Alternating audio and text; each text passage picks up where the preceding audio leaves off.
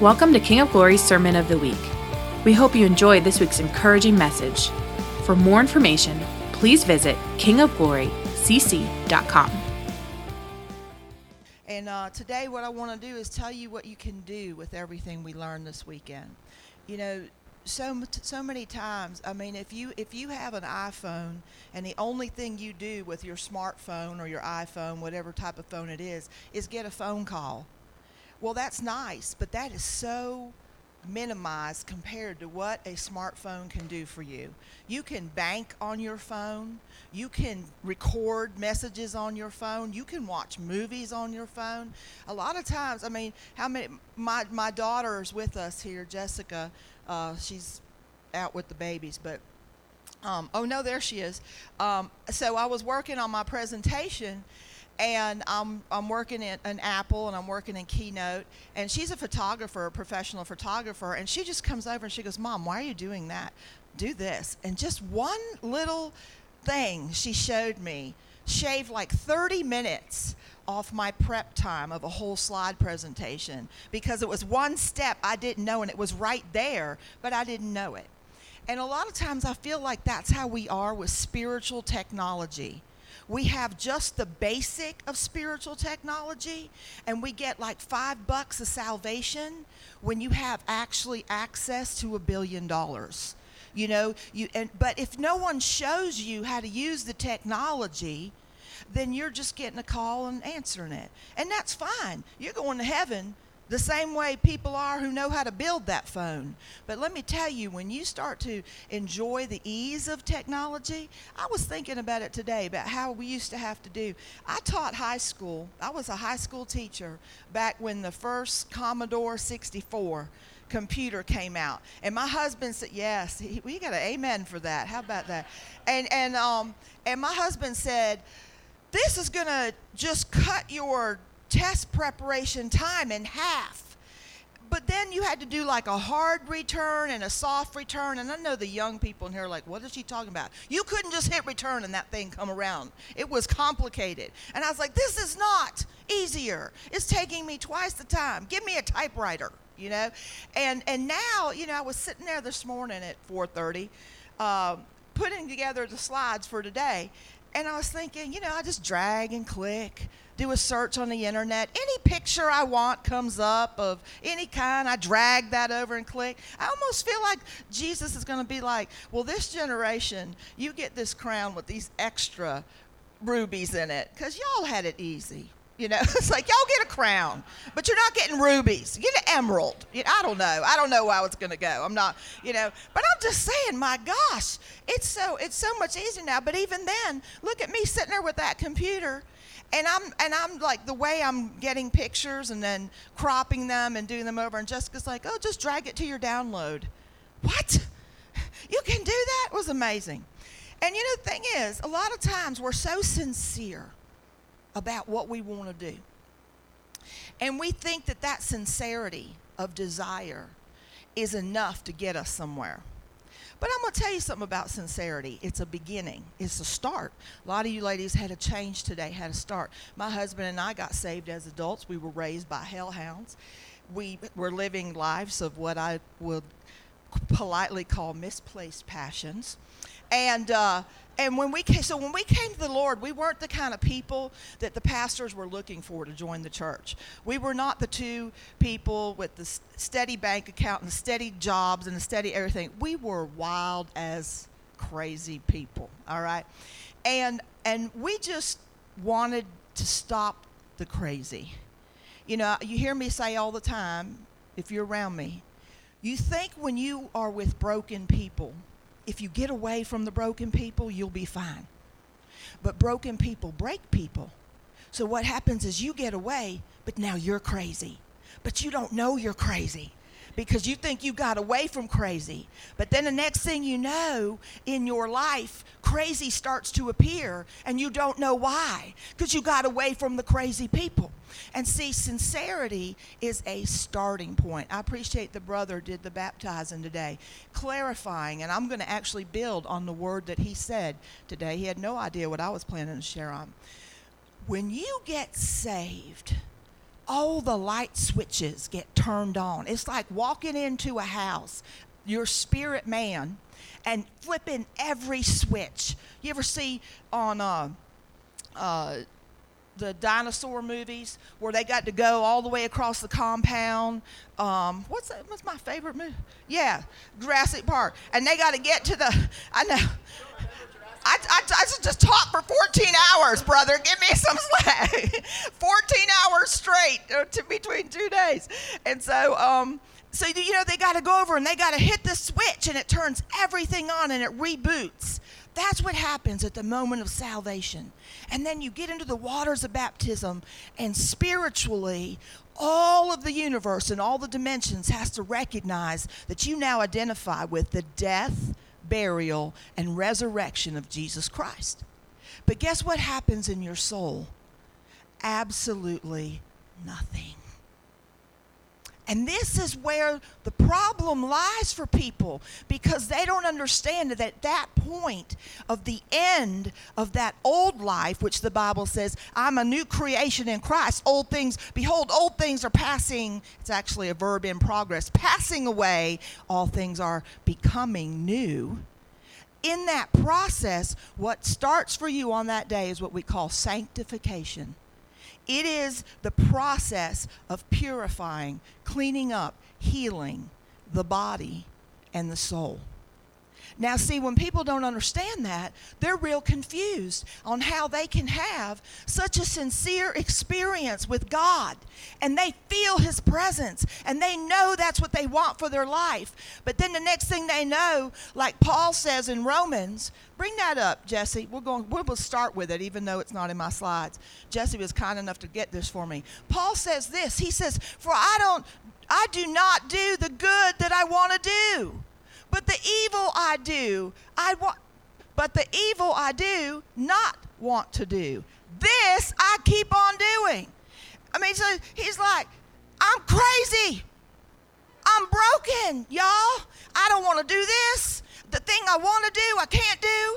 The thing I don't want to do is the thing I'm doing. Keep going. Let's keep going with that. The next verse. Now, if I do what I do not want to do, it is no longer I who do it, but it is sin living in me. Oh, well, now that's a clue. So we went down in the waters of baptism. We had a sincere conversion experience. So this is no longer the authentic me operating. This is something else that's operating. Well, how do we address that? Because see, if you walk out from a church or a salvation or or experience like that, and nobody helps you to understand, there's still another law operating in your members. Then, as soon as you fall, as soon as you succumb to the things that you're going to succumb to, your, your iniquity, your iniquitous patterns, sin patterns, you're going to feel like a failure. Other people are going to call you a failure. They're going to say your conversion wasn't real. Jesus isn't real because, look, you're just right back where you started. Well, let me tell you, Paul was the greatest evangelist of all time, changed the world, and he's, he's struggling. He's admitting his struggle. He's saying, Look, folks, I can't even do what I want to do sometimes. And then the very thing that repulses me, that I don't want to do, I find myself doing that again. Keep going. 21. So I find this law at work. Although I want to do good deeds, evil is right there with me. Keep going, Jesse. For in my inner being, I delight in God's law his inner man, that word in the Greek is his spirit. His spirit man delights in God and his law. But I see another law at work in me, waging war against the law of my mind, making me a prisoner of the law of sin at work within me. Keep going. Let's just get to the end of it. What a wretched man I am. Who will rescue me from this body that is subject to death? Thanks be to God who delivers me through Jesus Christ our Lord. So then I myself in my mind am a slave to God's law, but in my sinful nature, a slave to the law of sin.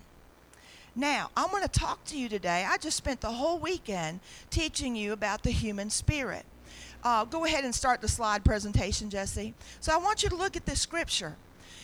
Now may the God of peace himself sanctify you entirely, and may your spirit, soul, and body be preserved complete without blame at the coming of our Lord Jesus Christ. See, you are a tripart being, and you can have a conversion experience in one part of your being, but if you don't train the other part of your being, you're going to struggle in a defeated walk with the Lord. Are you going to go to heaven? You absolutely are. But you weren't saved to live a defeated life. I illustrated yesterday, I don't have my pad. Um, once a school teacher, always a school teacher. All right, imagine a number line zero in the middle, negative 100 on this side, positive 100 on this side. See, a lot of people, when they're in pain and brokenness like we were, you just want that to stop. You want the pain to stop. You want the brokenness to stop. And so, what a lot of people do is they're just trying to get to zero. They just want to stop that life. They want to stop that pain. And they figure if that stops alone, I'll be great. But see, that's not the God you serve. He's not a zero God on the number line. He's a plus God. He wants to bring you to plus 10. He wants to bring you to plus 20. He wants to bring you to plus 30, to plus 100. My gosh, what does that look like? Rahab said it yesterday. Rahab the harlot. She's a prostitute feeding her family, it says, behind the walls of Jericho. She could have begged or be a prostitute. I reckon being a prostitute paid better. I probably would have done the same. You know, I mean, if you're going to make more money, what's the difference, right? She's got a family to take care of. And you know, the thing is, too, it's important to know that this woman wasn't just a prostitute who was selling her body as a job, she was a temple prostitute to the Baals, which meant every perverse sexual act you can imagine was her job in the temple as worship to these false gods. This woman is living a tough life. And when she escapes out that window with the Israelites and she's rescued, she's no longer a prostitute. She's no longer in that lifestyle. But guess what that is, folks? That's zero. That's all that is. And so, what God does is he continues to work in her life, and we don't hear anything more about her until later when they give the lineage of Jesus Christ. And she is the grandmother of Boaz in the lineage of Jesus Christ.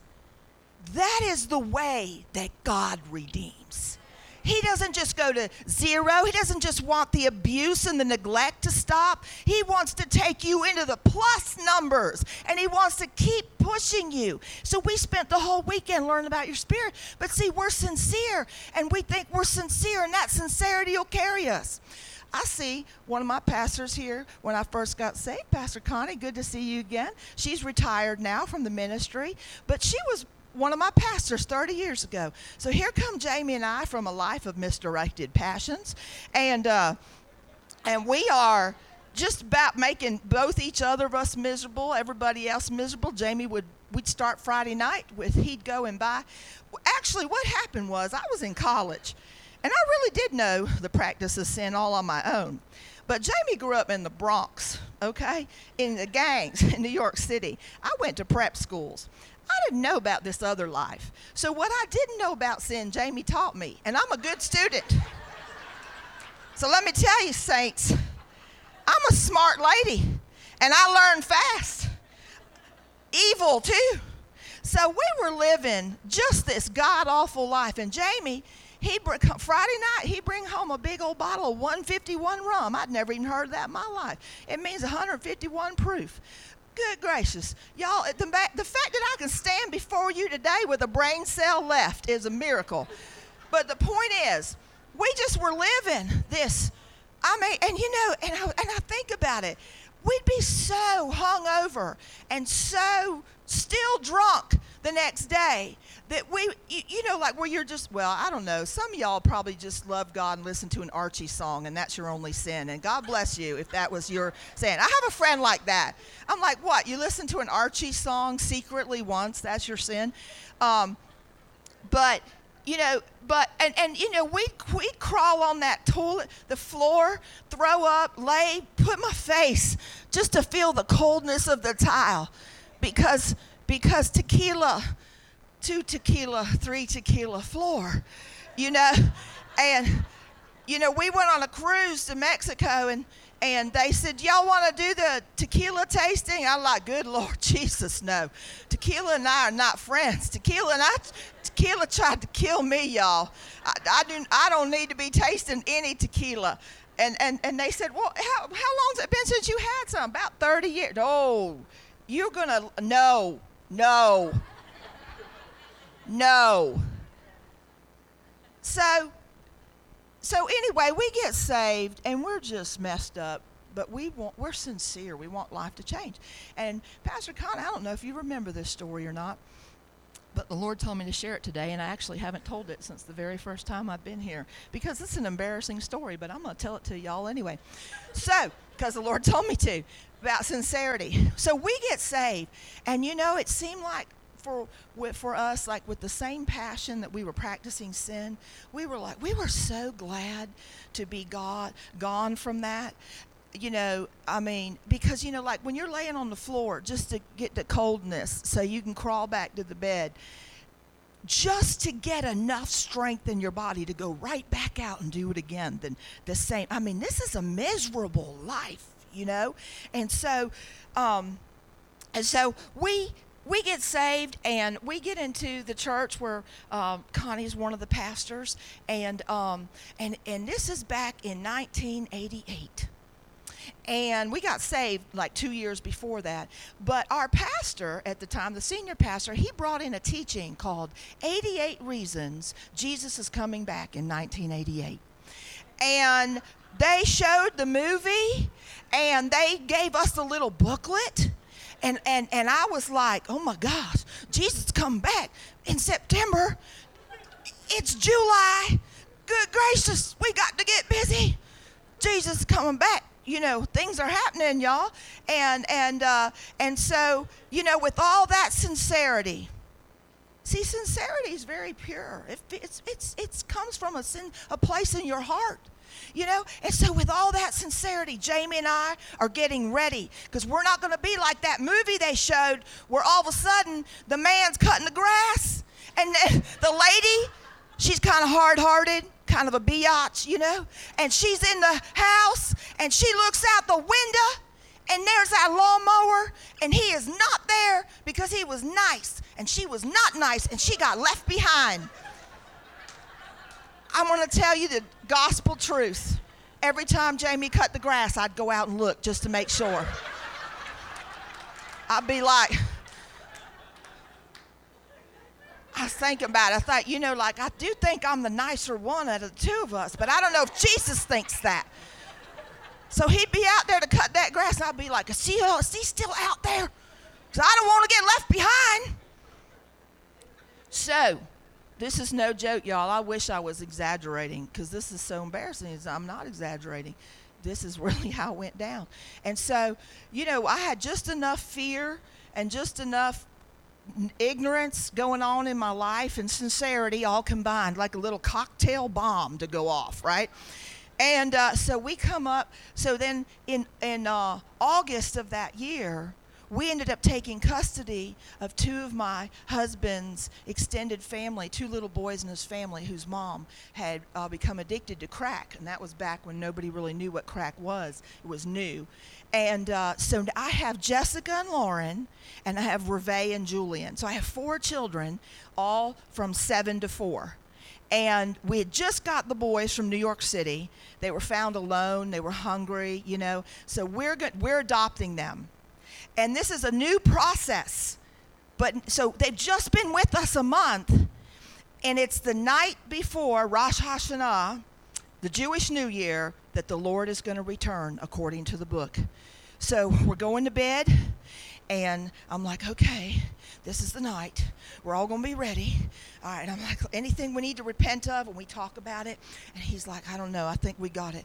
And I'm thinking, Lord Jesus, don't let me be that one. See, I'm not even worried about whether he's going to get left behind. I just don't want to get left behind, okay? So I'm like, if he gets left behind, he'll find his way. He's a he's a warrior. He'll he'll fight his way to the end. He'll survive the Antichrist. I'm not sure about me. So so it's no joke. We're getting ready to go to bed. We lay down, and we live in military housing, and we had a big old waterbed back then. And in military housing, you're not allowed to have waterbed. So we had an air mattress in our waterbed because they wouldn't let you have water in the second floor of the house. So we're in bed, we get in bed, and I'm like, and I'm rehearsing in my mind, the trump will sound, and the angel, and then the Lord, and we'll hear his voice. Okay, I'm ready. I thought, well, will I stay awake and wait for it? And I fall asleep. I thought, well, no, oh, it'll be okay. And I'm just, we're just about to fall asleep. I say, good gracious. I wake him up. Jamie, the boys are not baptized. He said, Oh my gosh. I said, What do we do? I said, What if the trump sounds? I declare this is the truth before God. This is what I'm saying. What if the trump sounds and the boys are left behind? We're all they have. Mama's on crack. They can't be left to the Antichrist. I said, What do we do? And I'm thinking, it's now it's like almost 11 o'clock at night.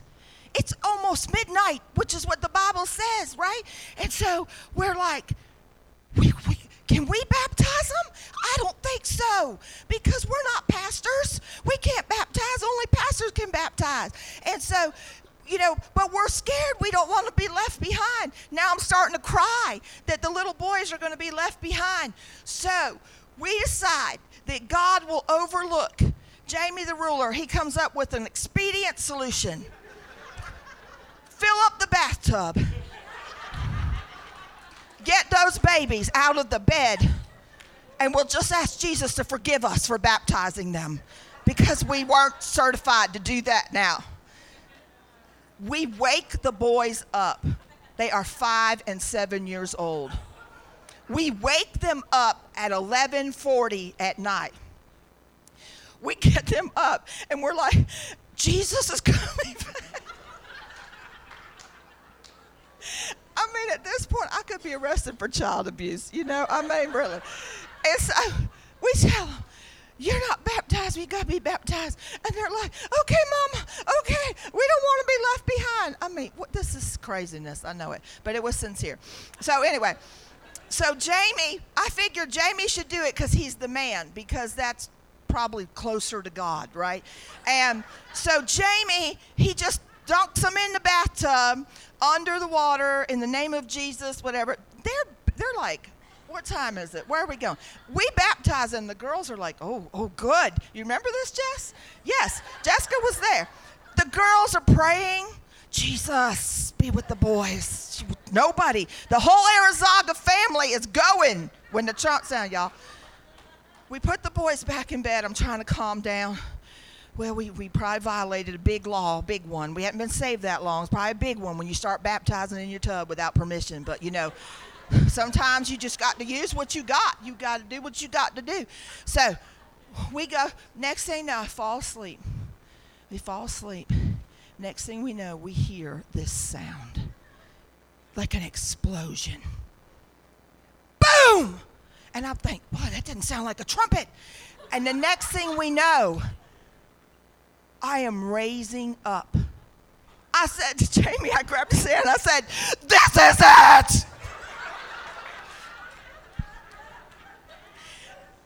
and as quickly as we rose up, we came down flat on the hardwood. Our air mattress exploded.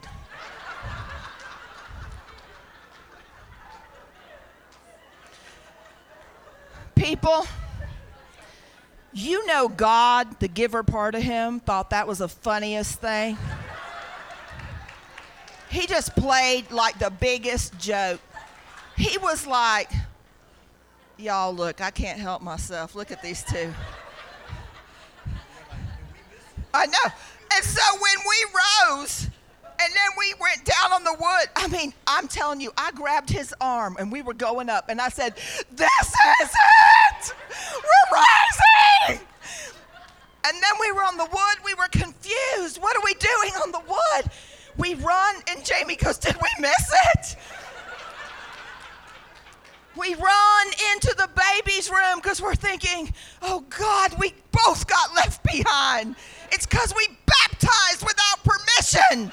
That's what I say to him. Oh my gosh. So we run in there, and the babies are still there. We all missed it. I said, Do you think we all missed it because we baptized? We go back to bed, we lay down, we don't know what to think.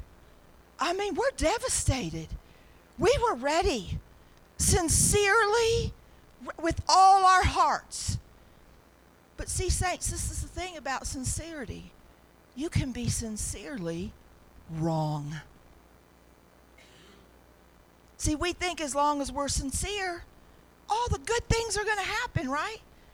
Well, of course, we found out no, everybody else was left and Jesus wasn't coming back, and we were just young believers. But you know, I know the giver part of God did that, Terry, because you know whose air mattress explodes at midnight on the night that the return of the Lord is predicted. I mean, if we just had woke up and didn't, you know, we could have thought we didn't go, but saints, we rose and then we descended. I mean, because the air mattress had coils in it of air, so when they blew, it just became like a big you know, so that's what happened. It pushed all the air, pushed us up. And I mean, we both rose and then flat.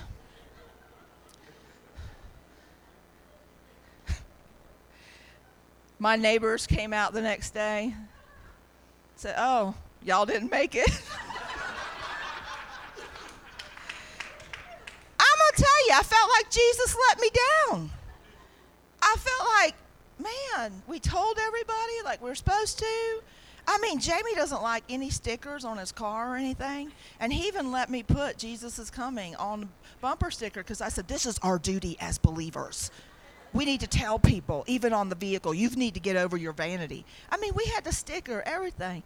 Like, okay, I understand he can't come back till he's supposed to, but he could have had some mercy on us. He didn't have to blow the mattress up, but he did. And and and see, this is the thing. After the neighbor, and then I had this, you know, my family, all the neighbors. Oh, didn't look like that worked out for it, did it? Well, maybe next time. I mean, we just, I just got harassed and whatever, and I felt like Jesus let me down. But see, that's the thing. Jesus is going to do his job. But if you are sincerely wrong, you're going to go down as quick as you came up. And see, we don't understand that because we sincerity is a starting place. And so I spent this whole weekend teaching you about the Spirit. Let's go to the next slide. Go ahead. Jesse, you there? Oh, okay. This is, oh, how does that light? Can we block that? No, okay. This is who you are. There's your body. In the middle is your soul. A lot of people don't know what the soul is, but it is the emotions, the thoughts, the will. Your, your mind your will, your emotions, that is your soul. Your spirit is the authentic you that Jesus made. The soul is learned you. It is a learning, your mind is a learning device like a computer. So it learns what your parents said you were or weren't. It learns what your culture told you you were. It learns what your gender told you you were. You understand your birth order. That is a learned you. And most of the time, learned you is not anywhere close to authentic you. But you can't get to authentic you until somebody flips the power switch, like in Jurassic Park. The lights are on that center part of you, which is the bank, it's the treasure chest, it's where all the goodies are. It's all there. But guess what happened in that second circle? Nothing. So you got all this good intention, and then the Lord starts the work of sanctification, which we read. I wish that you'd be sanctified, cleaned up, worked out, healed, whole, renewed, out of the negatives into the pluses in your spirit, in your soul, and in your body. Where does it start? Spirit. Keep going on the slides. Jesse? Am I not saying right? This is the problem. You were designed to be led by your spirit. But if you are not trained, if you are not born again and trained to live by your spirit, guess who's driving the car of your life? Your soul. Your soul is not supposed to drive. Your soul is where you heard you're never going to be anything. You're a you're a loser. You're a waste of time. You're stupid. You're lazy. You're a slut. You're a whore. You're all these things. You know, this is the stuff. Whatever dreadful things your parents said to you or what they didn't say. Because, you know, the psych- psychiatric research shows type A trauma is the trauma of the terrible things that happen to you, the obvious things. My step grandfather trafficked me among truck drivers when I was a little girl. Those are type A trauma. Type B trauma is the absence of the things you needed when you needed it, like the hug, like the words, like the kindness. Do you know that they can prove biochemically that when a young lady starts her period, that if her father is giving her appropriate physical touch, there is a chemical released from one side of her brain that goes to the other side of the brain that controls kind of the crazy factor, like the boy crazy kind of behavior, and it calms it. So when the 14, 13, 12, whatever age she starts her cycle is not getting appropriate male touch from her father, guess what? No chemistry is released. And guess what happens to that side of the brain? It's like a fire with no fire extinguisher that comes. This is what we call the absence trauma. There's a lot of people that live crazy and broken. And you know how they discovered this? Children of missionaries. Dr. Jim Wilder in California wrote a book about this. And he, these children of missionaries were basically deviants. And they were trying to figure out why. Why, God, if we were giving our lives to preaching the gospel all over Africa and India and all this, why didn't you cover our seed back home? But see, they used to put these kids in boarding schools. And they, while their parents were saving the world, they were losing their children because of type B trauma, the absence dynamic. And so now a lot of times people say, well, you know, dysfunctions everywhere. Yes, I got, you know, I was raped, I was abused, I was neglected, I was beat, I was trafficked, I was whatever. It's really not that unique of a story anymore. But a lot of times people will feel bad that they're kind of in a broken place and nobody really did anything to them except ignore them. Well, guess what? In the brain, when you do a scan, the stress, the post traumatic stress of the brain picture looks exactly the same as the one that was raped and defiled. Isn't that amazing? But Jesus. So let's keep going. Next slide. Who's going to drive? Now, this is a story of how this happens. You were dead in trespasses and sin, in which you formerly walked according to the course of the world, according to the prince of the power of the air, a spirit that is now working in the sons of obedience. Among them, we too all formerly lived in the lust of our flesh, indulging the desires of the flesh and of the mind. You see that? Indulging the desires of the flesh and the mind, we were by nature children of wrath, even as the rest. I want to pause right there for a minute. See, this is the thing when you are dealing with restoration in your life, maturity, number one, is going to be an issue. Sometimes you just need to grow up because you were just immature and crazy. And then you settle down. Other times you have brokenness that needs to be healed. There is a third dynamic at work that Paul talked about that we read earlier in that Roman scripture, calling that law that's at work in the members, and that is iniquity. You know how a lot of times you'll see in the word sin and iniquity, sin and iniquity, sin and iniquity? Why another word? Why is it not just sin? What is iniquity? Iniquity is generationally what you received in your DNA from your family line that is a predisposition to certain sins. So if you had substance abusers in your family line, if you had rapists, if you had molesters, if you had thieves, if you had cold hearted people, whatever the iniquitous pattern is, just the same way that you get your eye color, your hair color, your skin color, you get an iniquitous package when you're born.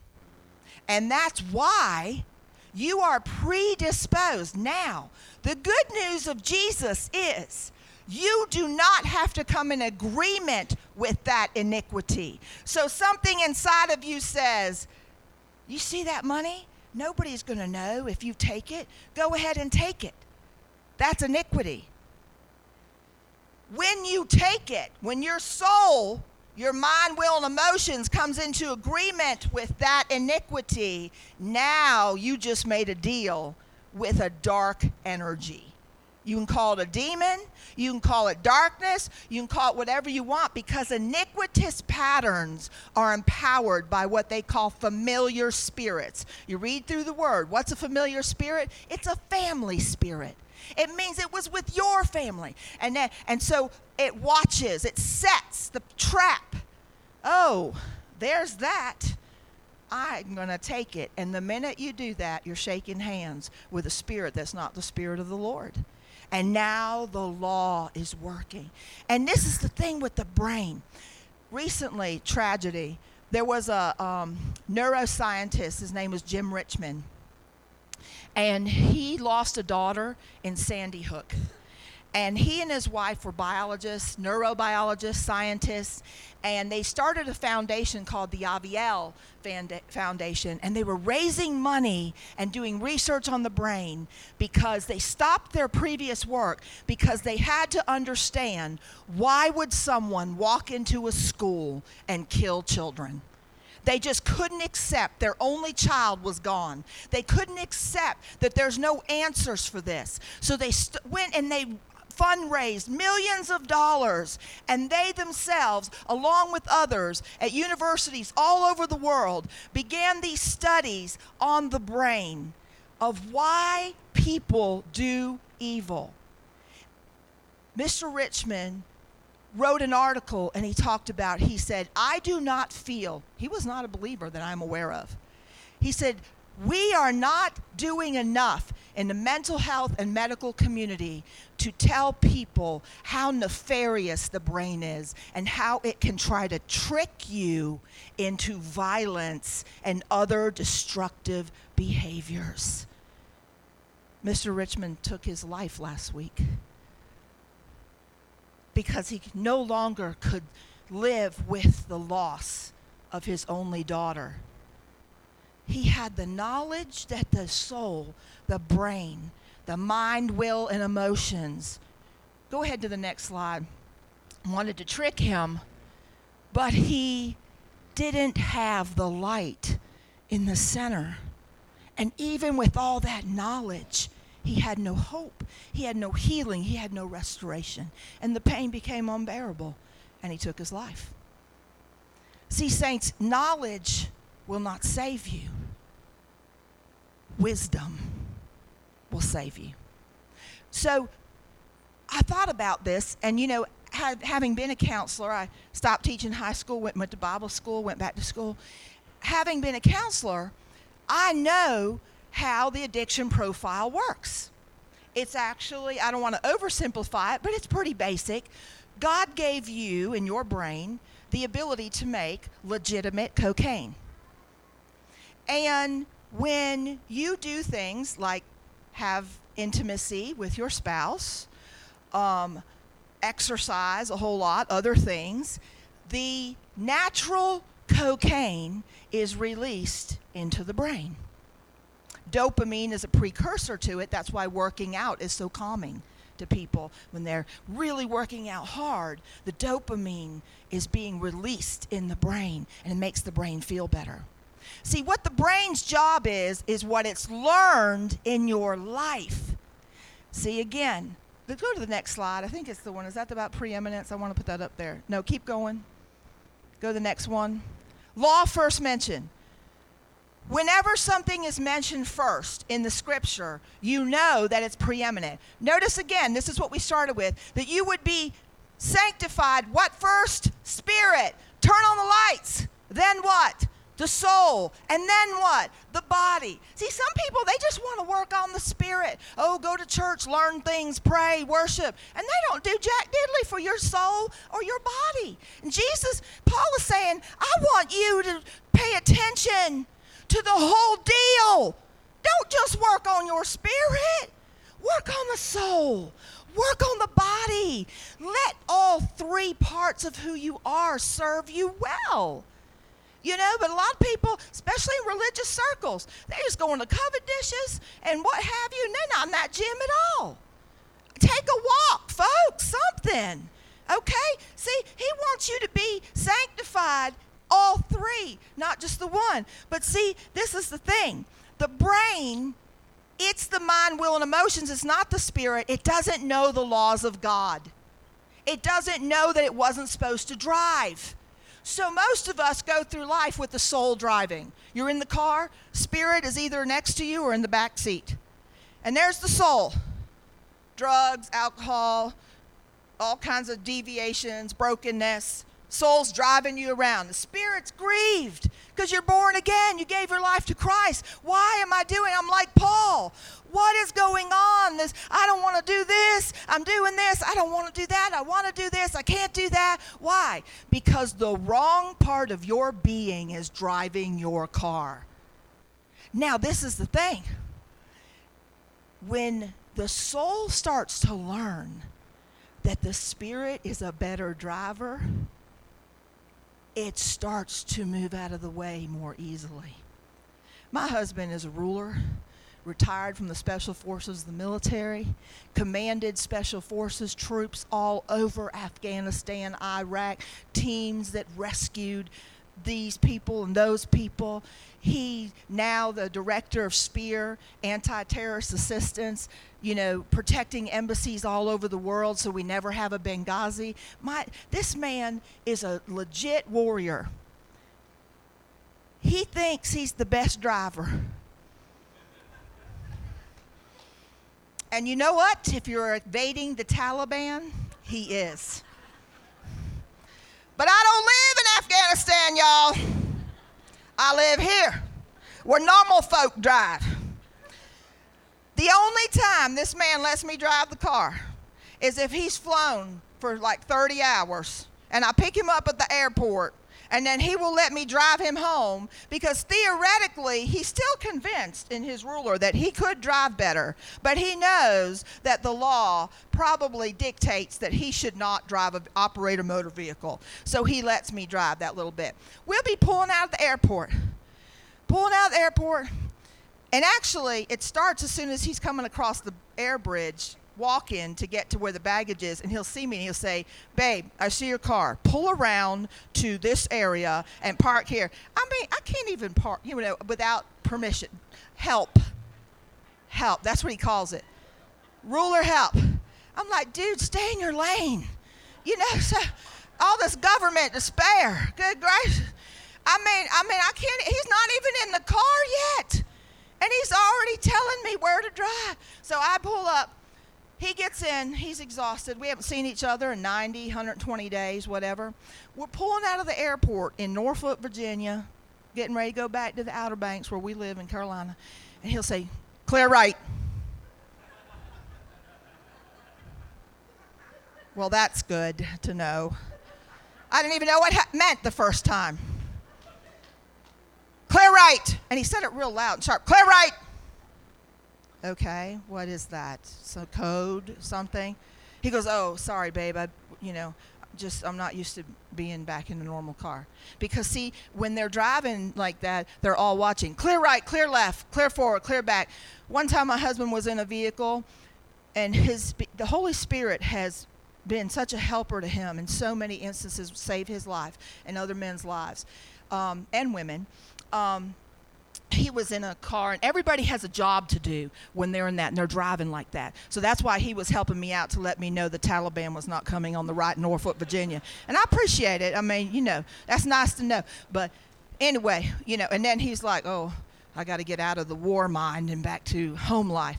But one time he was in the back seat, and a foreign driver that they were paying was driving them, who's supposed to work for the anti terrorist assistance. And uh, he noticed that the driver was acting loopy, and he told him because they don't slow down. If they have an accident, they throw their card out the window, and the people are allowed to go and make a claim at the embassy, but they don't slow down because they won't live if it's trapped. So they just, when they hit another car, they literally toss that business card out the window and they keep going full speed. Well, the man was taking the, the speed down below what is safe. And Jamie told him, Speed up. And the man didn't. He said, I'm only going to tell you one more time speed up. Man did not speed up. My husband pulled him by the shoulders out of the driver's seat, climbed in front just as the Taliban was pulling up to shoot up the vehicle. And this was why it was moving. You see, we are at war, people. But a lot of us are driving like we're in Norfolk, Virginia, just living our lives with no attention to the battle that's raging around us. Let's go to the next slide. In your spirit is where everything, it's all the treasures, all the goodies. That's why the fruit of the Spirit is called the fruit of the Spirit. How many of you have ever tried to love more? Tried to be more patient? Tried to be, right? Love, joy, peace, patience, kindness, goodness. Have you ever tried to be good, better, good, and, and you really try because you're sincere, and then you're not good, and you're not kind, and you're not more loving? Like for a little bit, you fool yourself, and then you're really not better at it? Because you're originating it from the soul. The soul is driving and it's never supposed to have the keys completely on its own. The body, the soul, and the spirit are supposed to work in synergy as it's being sanctified and healed and restored. But all the stuff that's going to do that is coming from the spirit. So the good stuff's in the spirit. So keep going. Let's keep going, Jesse. So there remains, boy, that is like, what is that? Is that the door? Okay.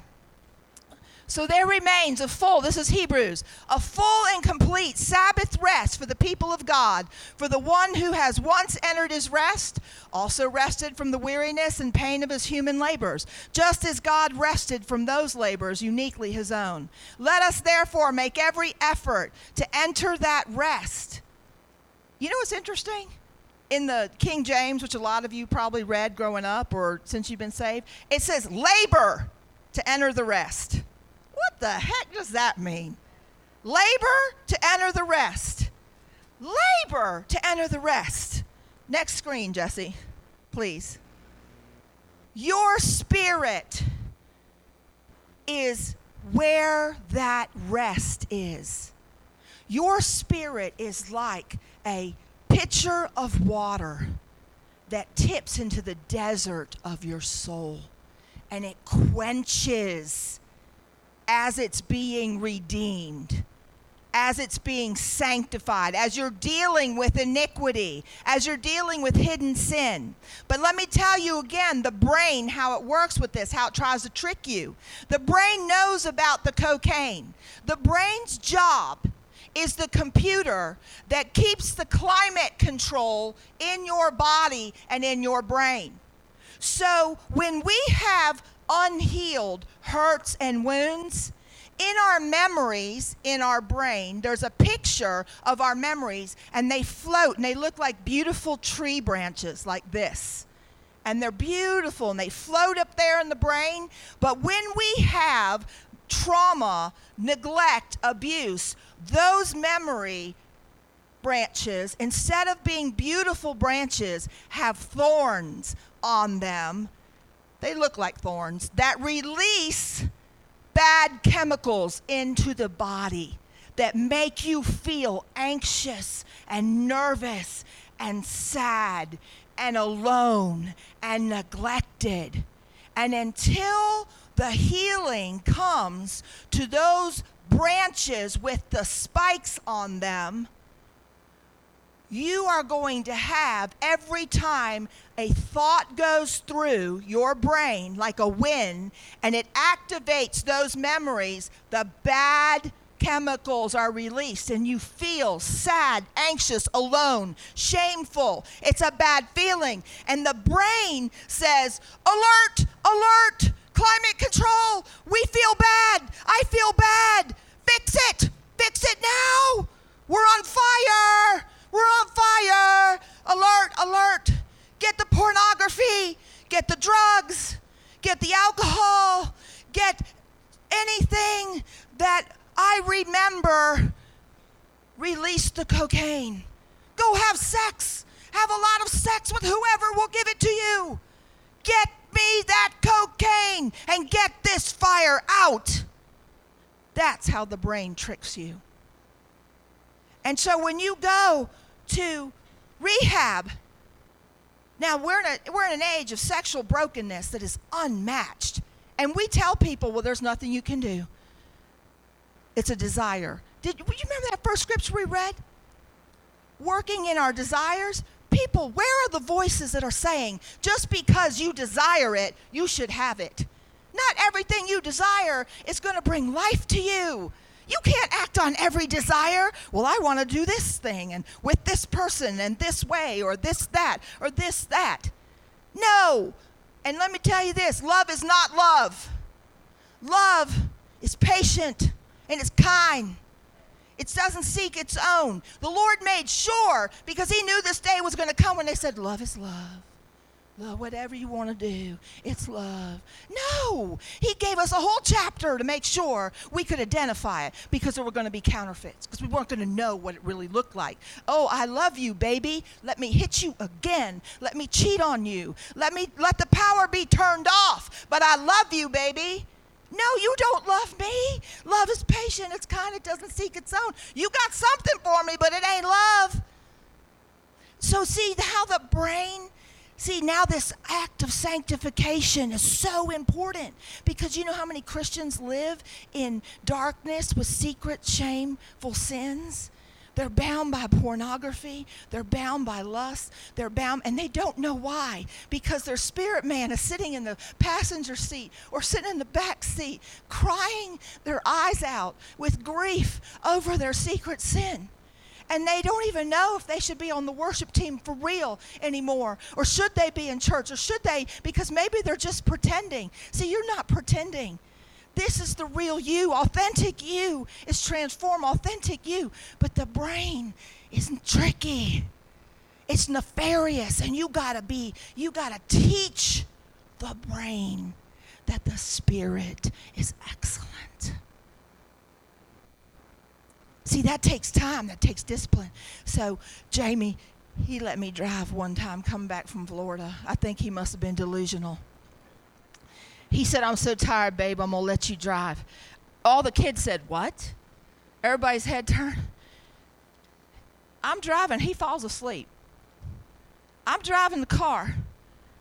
I'm driving down the road, y'all, 95, about 75, 80 miles an hour he's got his head like this sleeping. I'm listening to music, you know, got my Jesus culture on, you know, getting my jam on, driving in the car, feeling like big stuff. My husband let me drive the car, y'all. Woohoo, look at me. And next thing I know, I mean, this only happened like five years ago, so it's not like it was 30, okay? And all of a sudden, from a dead sleep, he shot up and grabbed the steering wheel and pulled it and we were running off the road at almost 80 miles an hour. And I'm like, Jesus! it's Post traumatic stress. I don't know what's going on, but you know, and, and, and everybody in the car screaming because we almost wrecked. And he goes, Oh my gosh. He said, I thought I heard you going off the road. Yo, it was peaceful. It was peaceful until he almost tried to kill us.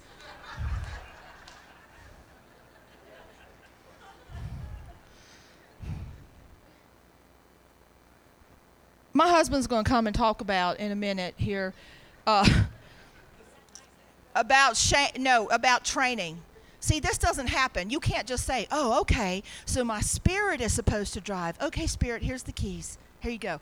The soul is not going down like a punk, y'all. The soul is like this man, thinking that it drives just fine. The soul is like, I've been driving this car for 47 years, and you want me to hand the keys over to old mushy shiny over there? Hell no. See, the Spirit knows what it offers, but the soul has to learn. See, and what happens is if you have been someone who has struggled with addiction or secret sin or something, a lot of the times there's so much shame with that. It's this cycle of shame that the that the Lord, you know, wants to prevent because the more you do the things you don't want to do, the more shame you are, the more bad you feel, the more corrupt you feel, instead of realizing half of what's happening is simply the monitor computer of the brain saying, I've got bad feelings. Fix it. It's dealing, it's coping. The brain is calling for the cocaine because of the bad feelings. So, guess what bad feelings are supposed to be? Breadcrumbs. They're supposed to be what you pick up and follow. See, we get a bad feeling. We feel alone. We feel neglected. We feel shamed. We feel abandoned. Whatever the bad feeling is, I've had them all, I'm pretty sure, and multiple times. where you start thinking, you know, I think it's going to be easier to go to sleep, take that prescription and go to sleep and just not wake up because that's easier than this misery. And and see, this is the thing. We get that bad feeling and we don't know right there if we will give the keys to the soul, the spirit, and we will track the breadcrumbs of the bad feeling, we will get to the root of it and when the healing comes, the thorn bushes on the memories literally break off in your sleep and are carried away by the, by the body. Is God not amazing what he can do for us? But see, what happens is when, when the soul doesn't know that, remember, the soul is learning, it's just a computer. When the soul doesn't know that, it says, Get me the cocaine. Remember that picture? It said subconscious, conscious mind. This is happening in the subconscious of your mind. This is not in your will. You can't get to this. You are never going to be able to shut it off if you're only dealing in the soul. Because what will happen is you'll give up one addiction and replace it with another, like church or fanaticism or working out or whatever. And I love working out, don't hear me wrong, but I'm saying disordered li- living is disordered living. All the people doing keto, yeah, okay, but did you deal with your eating disorder? Because, you know, you're just going to be a skinny or broken person here in about 30 days, okay? Beside the fact you're not going to have any of the, co- the carbohydrates you need to make serotonin and melatonin, so you're going to be stressed out and depressed on top of skinny. That's not going to work well for you, trust me. Okay, so again, the brain is the climate control, it's the computer. So when the bad feeling comes, what we have to do, instead of trying to numb it, instead of trying to make the bad feeling go away, we need to pick up the breadcrumbs and follow it to the root. There's t- if you if you've got problems like this, there's people I know in this church that are trained. People I've helped train myself all you've got to do is call. Does the healing room still operate here? Okay. There are places you can go. There's a phone you can pick up. You can call and and they will help you pick up the breadcrumbs to get to the root of the thorny branches in the brain. And Jesus will heal so that you will be sanctified not only in salvation in your spirit, but in your soul and your body. Because you know what, people? The body has memory, it has memory of abuse. That's why, that's why sexual dysfunction is so profound in a marriage where one or both partners have been abused because the body remembers and it flinches away from what it's experienced. The body can be healed as well. My husband fell out of the helicopter in the Bosnian War and broke his back. He fell 40 feet onto the steel deck of a ship. They airlifted him out. Interestingly, when he was laying on the deck of that ship, and it was a young boy in the helicopter they were fast roping. You know how special forces come down through the center of a helicopter in the bottom?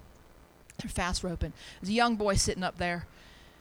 My husband's gun pouch got caught, ammo pouch, on the thing. And the boy, my husband's holding the rope. The boy panicked, didn't know what to do.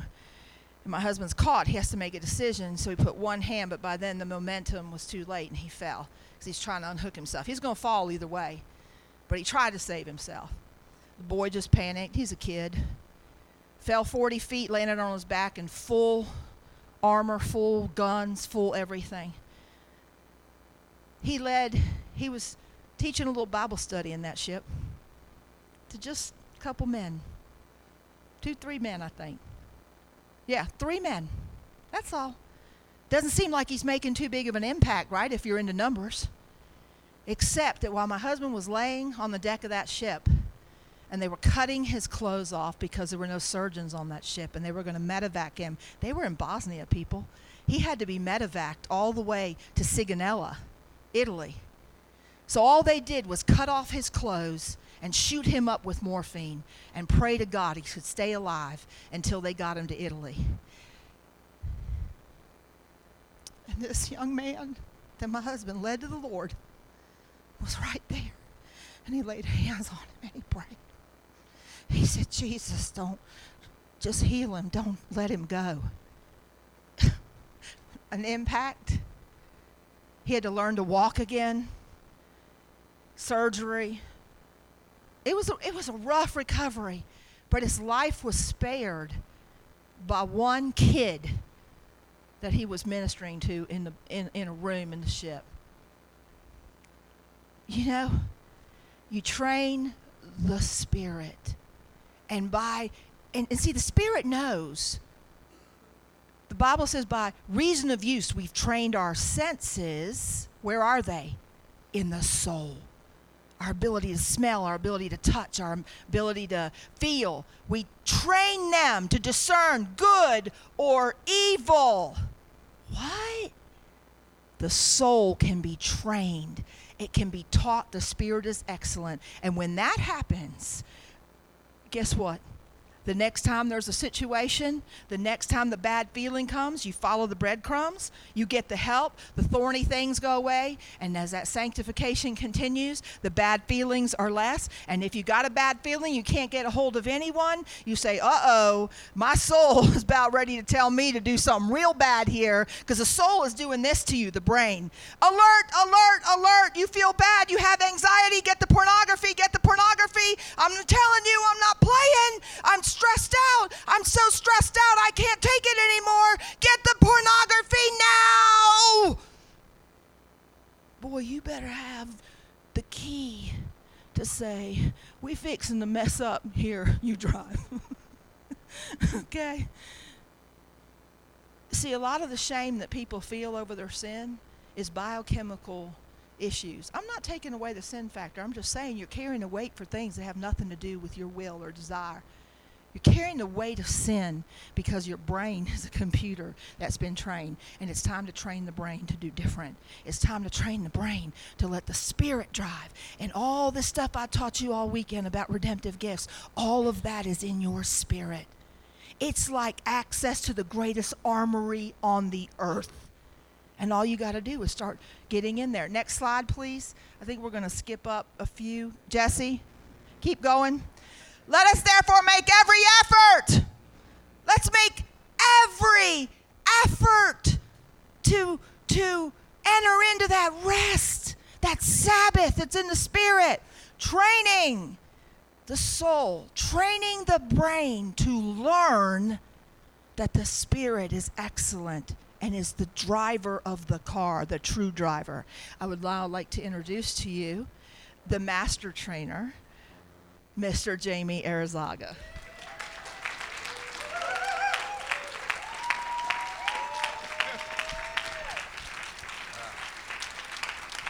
Jesse, can you go back one slide? Jesse, can you go back one slide? I wanted, I just wanted to say, Jesse, Jesse, there you go. Keep it up there. oh, well, first of all, uh, thank you all for coming out.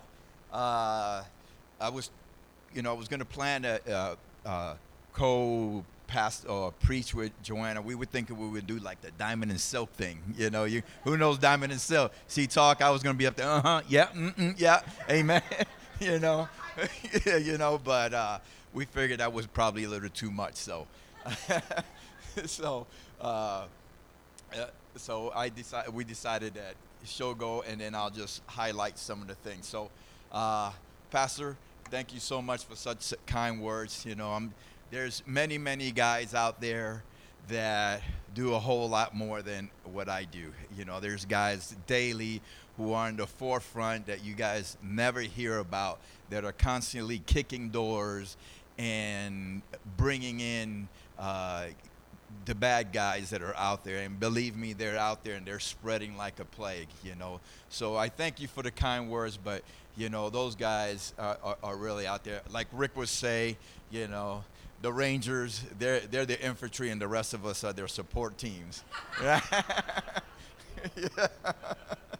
But you know you know definitely keep all those guys out there in prayer and gals because now they're they're also getting involved in that in that type of uh, activities. And so please keep them in prayer because just because you don't hear about it in the news or in, everyday media they are truly out there day and night fighting for our cause for our freedoms. Amen. So so i love this picture. This is an awesome picture which brings me into the, the training you know. Uh, joanne talked about the spirit. The spirit needs to be needs to be trained right?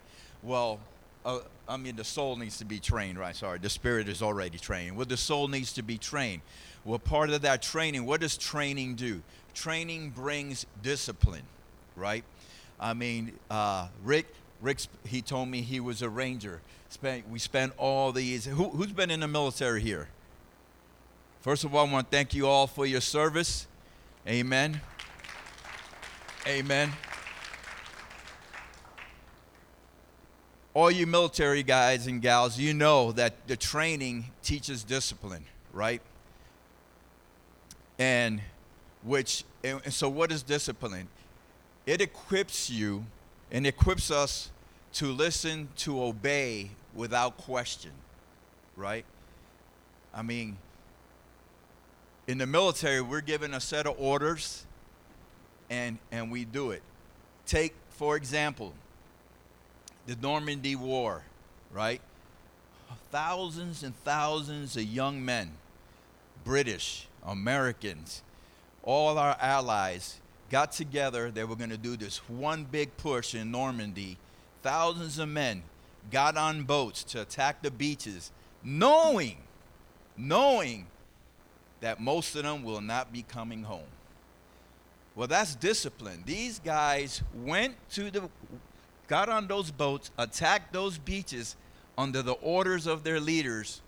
Get on those boats, attack the beach. We have to take those beaches. And they did. That's discipline. That's the same thing we have to learn. That's the same thing the soul has to learn. Is that discipline to do come in the opposite feeling. I mean, think about it. If you didn't have that discipline, some of these jokers be what? You want me to get in this metal boat that, first of all, it's already leaking, to go to a beach that's a mile away while these guys are shooting their machine guns on me? You got to be on crack. There's no way I'm going to get on that. But they did. They didn't even question it. Every single one of them got on that boat and went to the beach. And God bless the soul, most of them didn't make it back. Uh, training also teaches you to react differently than you're naturally taught, right? Rick, can, Rick was a ranger. And the special forces, worth, we spend hours, the government spends hours and hundreds of thousands of dollars to teach us to react contrary to our natural feelings. For example, in the Normandy attack, these guys went to the beach. They knew they were going to be under fire, right? They went. That's the discipline. In special operations, we conduct a lot of covert operations at night. we can go, we can complete many missions, get in, get out, never, nothing happens. But there are those missions where we conduct where all of a sudden we get caught on an ambush. Most people, their natural reaction is to run away from the ambush, right? I mean, that's your natural tendency. Us operators, we know the safest place to go is to run towards an ambush. Right? Going towards an ambush is the weakest point of the ambush. But it takes that discipline to get past that to turn around and go towards the ambush. It's not a good feeling knowing there's 240 rounds coming at you and you you know to run that way. Let me tell you the first time that happened to me, I was like, man, I don't know if I want to run that way. Could can I could I be the, could I be in the middle of the stack? Right? Cuz uh, you know, because at least in the middle you got a couple of guys in front of you.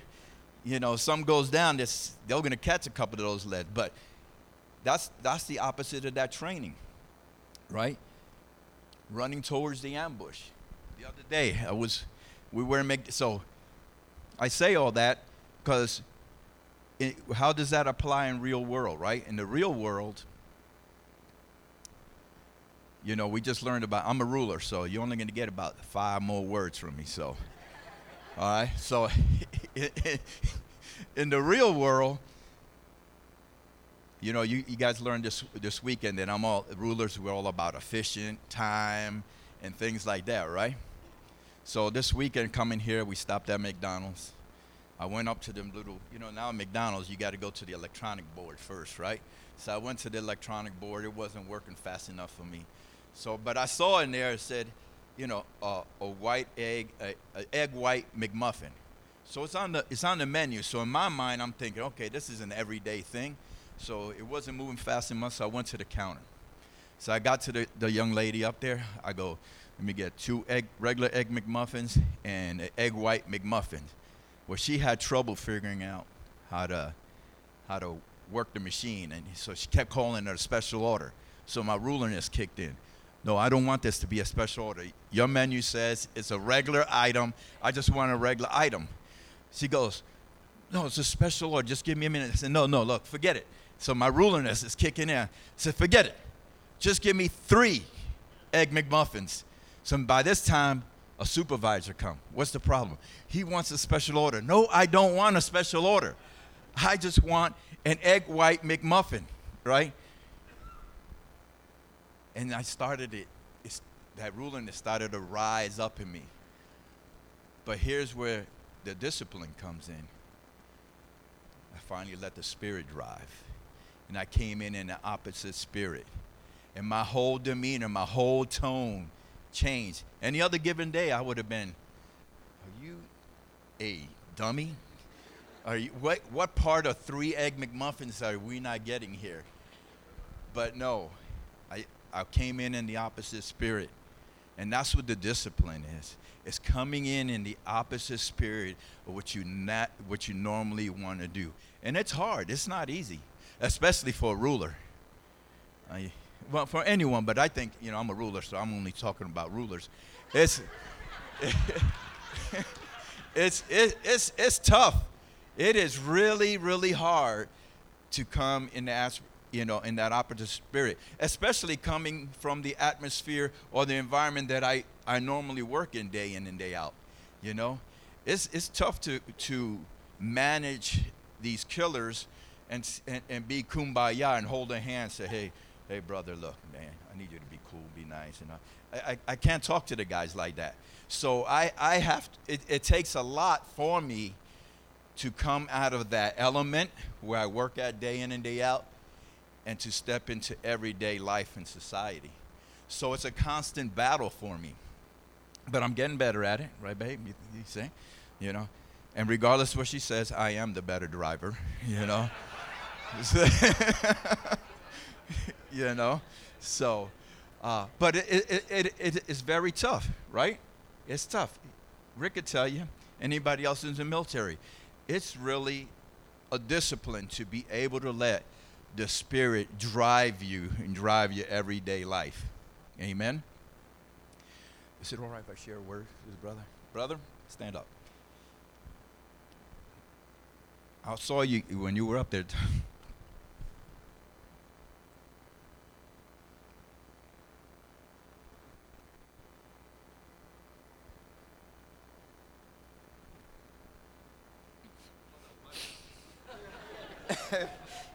My daughter says as I get older, I get the vapors. so, so I'm getting the vapors. Lord wants you to know you're not a mess. You were a mess. You came up a new person. And He is going to use you, use who you are to influence the next generation. You're going to be a mover and a shaker. Amen.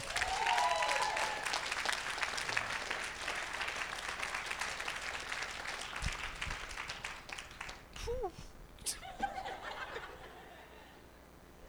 sorry, folks. Uh, so the discipline, it takes a lot. I know you, you know. See, she painted me as a, a, a, killer, and now I'm, you know. Why, man?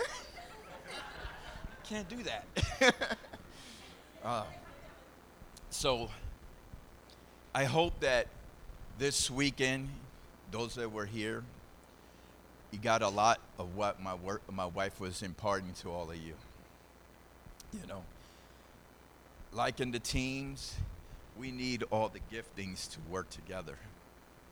That's the only way we can conquer evil and, and move forward. We need each other. I'm a ruler. My wife is a teacher. We make a great team. I'm, I'm who I am because of her support. She's who she is because I supported her and I drove her up here this weekend. you know. So take all that, everything that you learned this weekend, work with each other. The pastor's team's got a great team. You guys got a great house here. Work with each other, reach out to each other, and you're going to be strong. Amen. Thank you.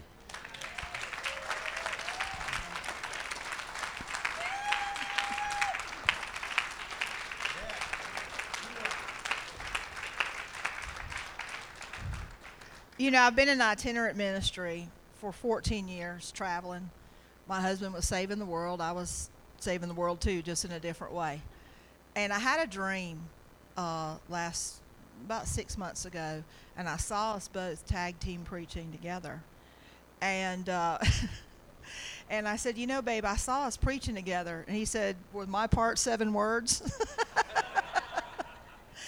and I said, I don't know, but I said, and then when we were getting ready to come here, I had a dream that morning, and I said, I think you're supposed to share down there in Asheville. And I said, you pray about it and see what the Lord gives you. I've been married to this man for 38 years coming this March. Aunt May.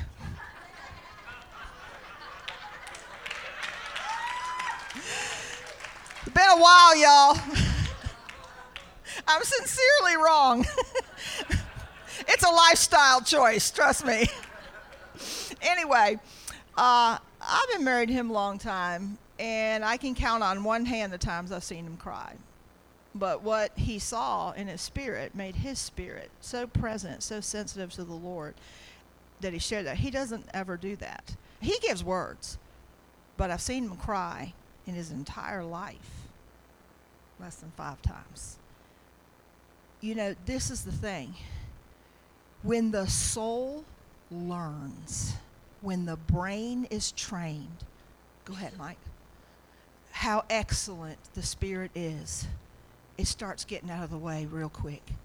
I was standing there at the McDonald's with him you know, I, and it uh, used to be I'd get anxious when he get like that because you know I'm a peacemaker. I'm just like you know if they give me you know a fish sandwich, I'm like thank you. you know I just leave. You know I'm not the one who's gonna raise a fuss about it. I'm just like all right, I'll go somewhere else. I'll throw it out and go get a. You know what I mean? I'm not I'm not a war person. You know, and so when he gets rulered up like that because something's not going, you know, and and he was and he did just like he said and then, see, thing is, a lot of times try to, people try to check their behavior with the brain? Because you can. Your brain can control you. It absolutely can. And so you're feeling mad and you're worked up and you feel your carnality coming out. And you, like, if you don't have anything nice to say, don't say it at all, right? Check yourself. But see, there's a different atmosphere when you lower your tone, but you're still angry. Fine. Then just give me the Big Mac, right? You don't get crazy. You don't get ugly on them, but your spirit's not there. But that man, in an instant, went from, I don't want a special order, you know, because it's inefficient and he's used to commanding troops of men and running a $60 million contract. Can't you just get him an Egg McMuffin? And I mean, all of a sudden, he just shifted right over into his spirit. And he said, You know what? He said, Let's not worry about that. And you could see her just relax because she was getting stressed too. This young girl trying to, you know, she's like, good gracious, she doesn't know who he is, but she knows it's not going well for her. You know what I'm saying? So, this is what I want to say to you. You have resources to manage when the bad feelings come. Isn't it interesting you're supposed to run to the ambush? When he told me that this morning, we were talking about this, I said, What? And he said, Oh yeah. He said it's the he said it's the weakest point in the attack is to run straight at it man, when the bad feelings come, people, when the anxiety comes, if you've got a problem with substance abuse, a secret sin of any kind, I'm not going to ask you to come up or raise your hand at all. I'm not here to embarrass you. What I'm here to say is there's hope for you. If you've got a problem with, with masturbation, if you've got a problem, I don't care what it is, if you've got a problem, when that happens, pick up the phone and call a trusted someone get help to start training the brain. Start recognizing you don't have to be a slave. You are in a sanctification process. It's coming. And you know, people, I'm going to tell you, there's plenty of people that use their marriage partner just like a cocaine. It's not a real coming together, it's an abuse of the coming together because they just want to feel better because they need the cocaine. There's all kind of ways to be dysfunctional, y'all. You can be married, not even outside of marriage, and be just purely dysfunctional. What I want you to know is you can train the brain and you can break the pattern and you can run to the ambush. Follow the bad feelings. Why are you so anxious? What is that bad feeling? Where's it coming from? Get to the trauma, get to the neglect, get to the memory where the thorny tree is in the brain and let Jesus pull those thorns off. People, that's life. Jesus said that He came that you would have life abundant. Thank you for listening to King of Glory's Sermon of the Week. Connect with us on Instagram at KOG underscore Asheville and on Facebook at facebook.com slash KOG Asheville.